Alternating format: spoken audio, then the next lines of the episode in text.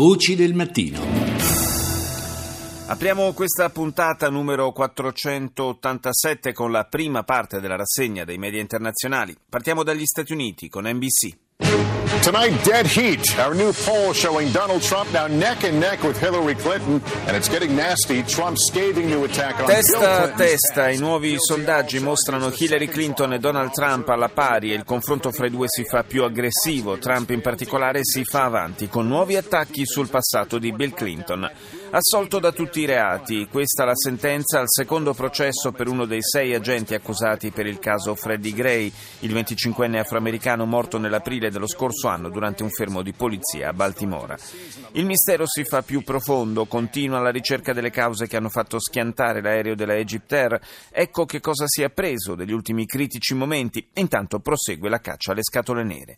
Infine morte sull'Everest, quattro scalatori morti in quattro giorni, un allarmante inizio di stagione per la cima più alta del mondo. Andiamo in Marocco con Median. اهلا بكم من جديد الى فتره الظهيره واليكم ابرز العناوين.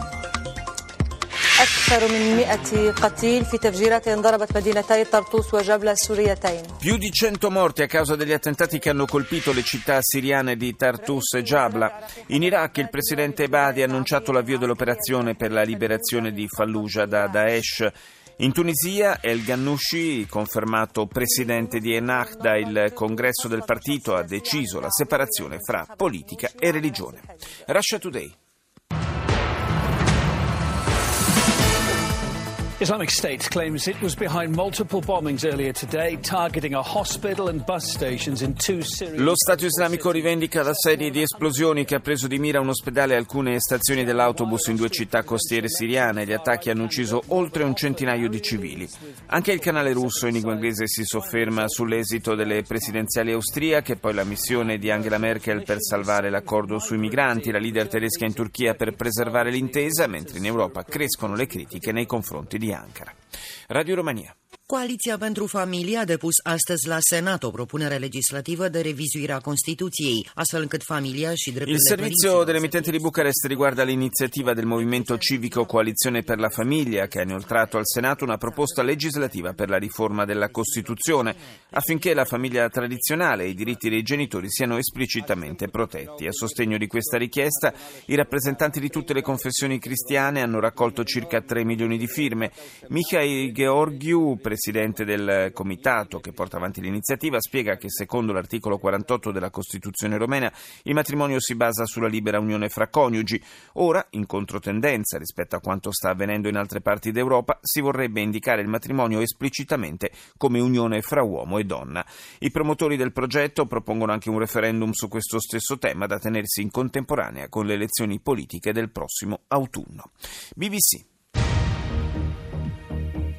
The latest headlines from BBC News. I'm Gavin Gray. President Obama is to set out his vision for a stronger alliance with Vietnam at a speech in the capital. Il presidente degli Stati Uniti, Obama, ha illustrato il suo programma per rafforzare i legami con il Vietnam nel primo discorso tenuto nella capitale Hanoi in occasione della sua visita ufficiale di tre giorni. Ha anche annunciato la revoca dell'embargo sulla vendita di armi al paese nel quadro della normalizzazione dei rapporti bilaterali. Lo Stato islamico ha rivendicato gli attentati di ieri nelle due città costiere di Tartus e Jabla in eh, Siria, città a maggioranza alawita e perciò considerate roccaforti del presidente Assad. Fonti locali parlano di 150 vittime.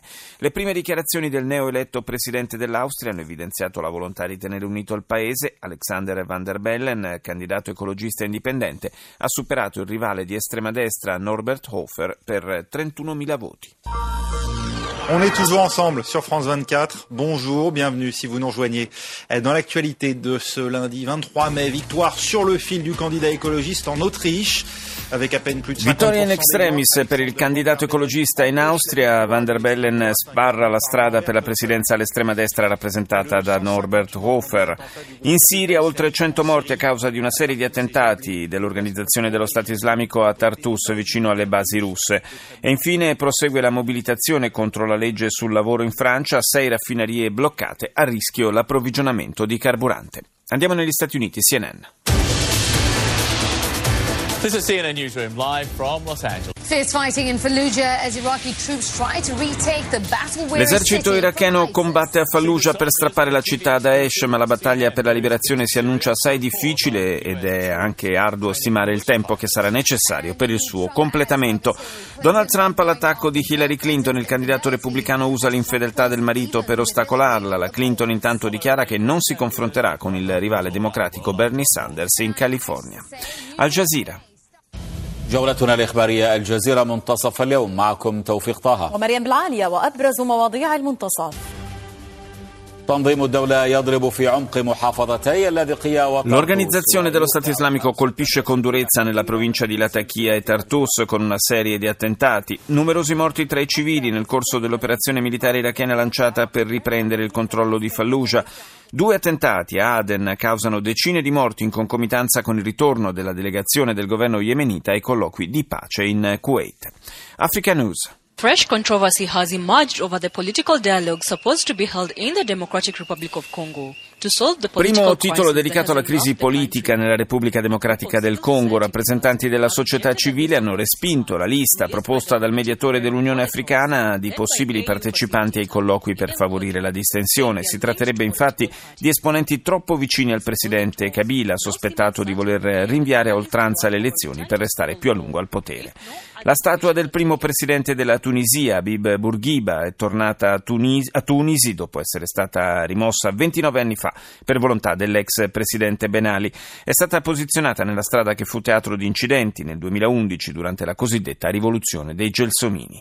Si acuisce la crisi idrica in Angola, in particolare nella capitale Luanda. La gravità della situazione è stata confermata dal ministro per l'energia e l'acqua, João Battista Borges. CCTV.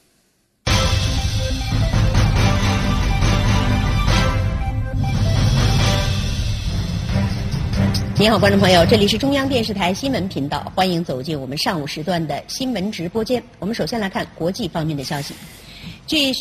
Il TG cinese apre con la notizia delle stragi in Siria. Il bilancio della serie di attentati di Daesh a Tartus e Jabra oscilla a seconda delle fonti tra gli 80 e i 148 morti.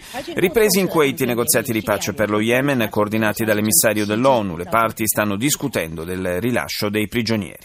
Il presidente russo Putin ha dichiarato che i rapporti fra Mosca e la Nato sono in fase di deterioramento. Il capo del Cremlino ha accusato l'Alleanza Atlantica di alimentare un clima da guerra fredda. Andiamo in Germania, Deutsche Welle.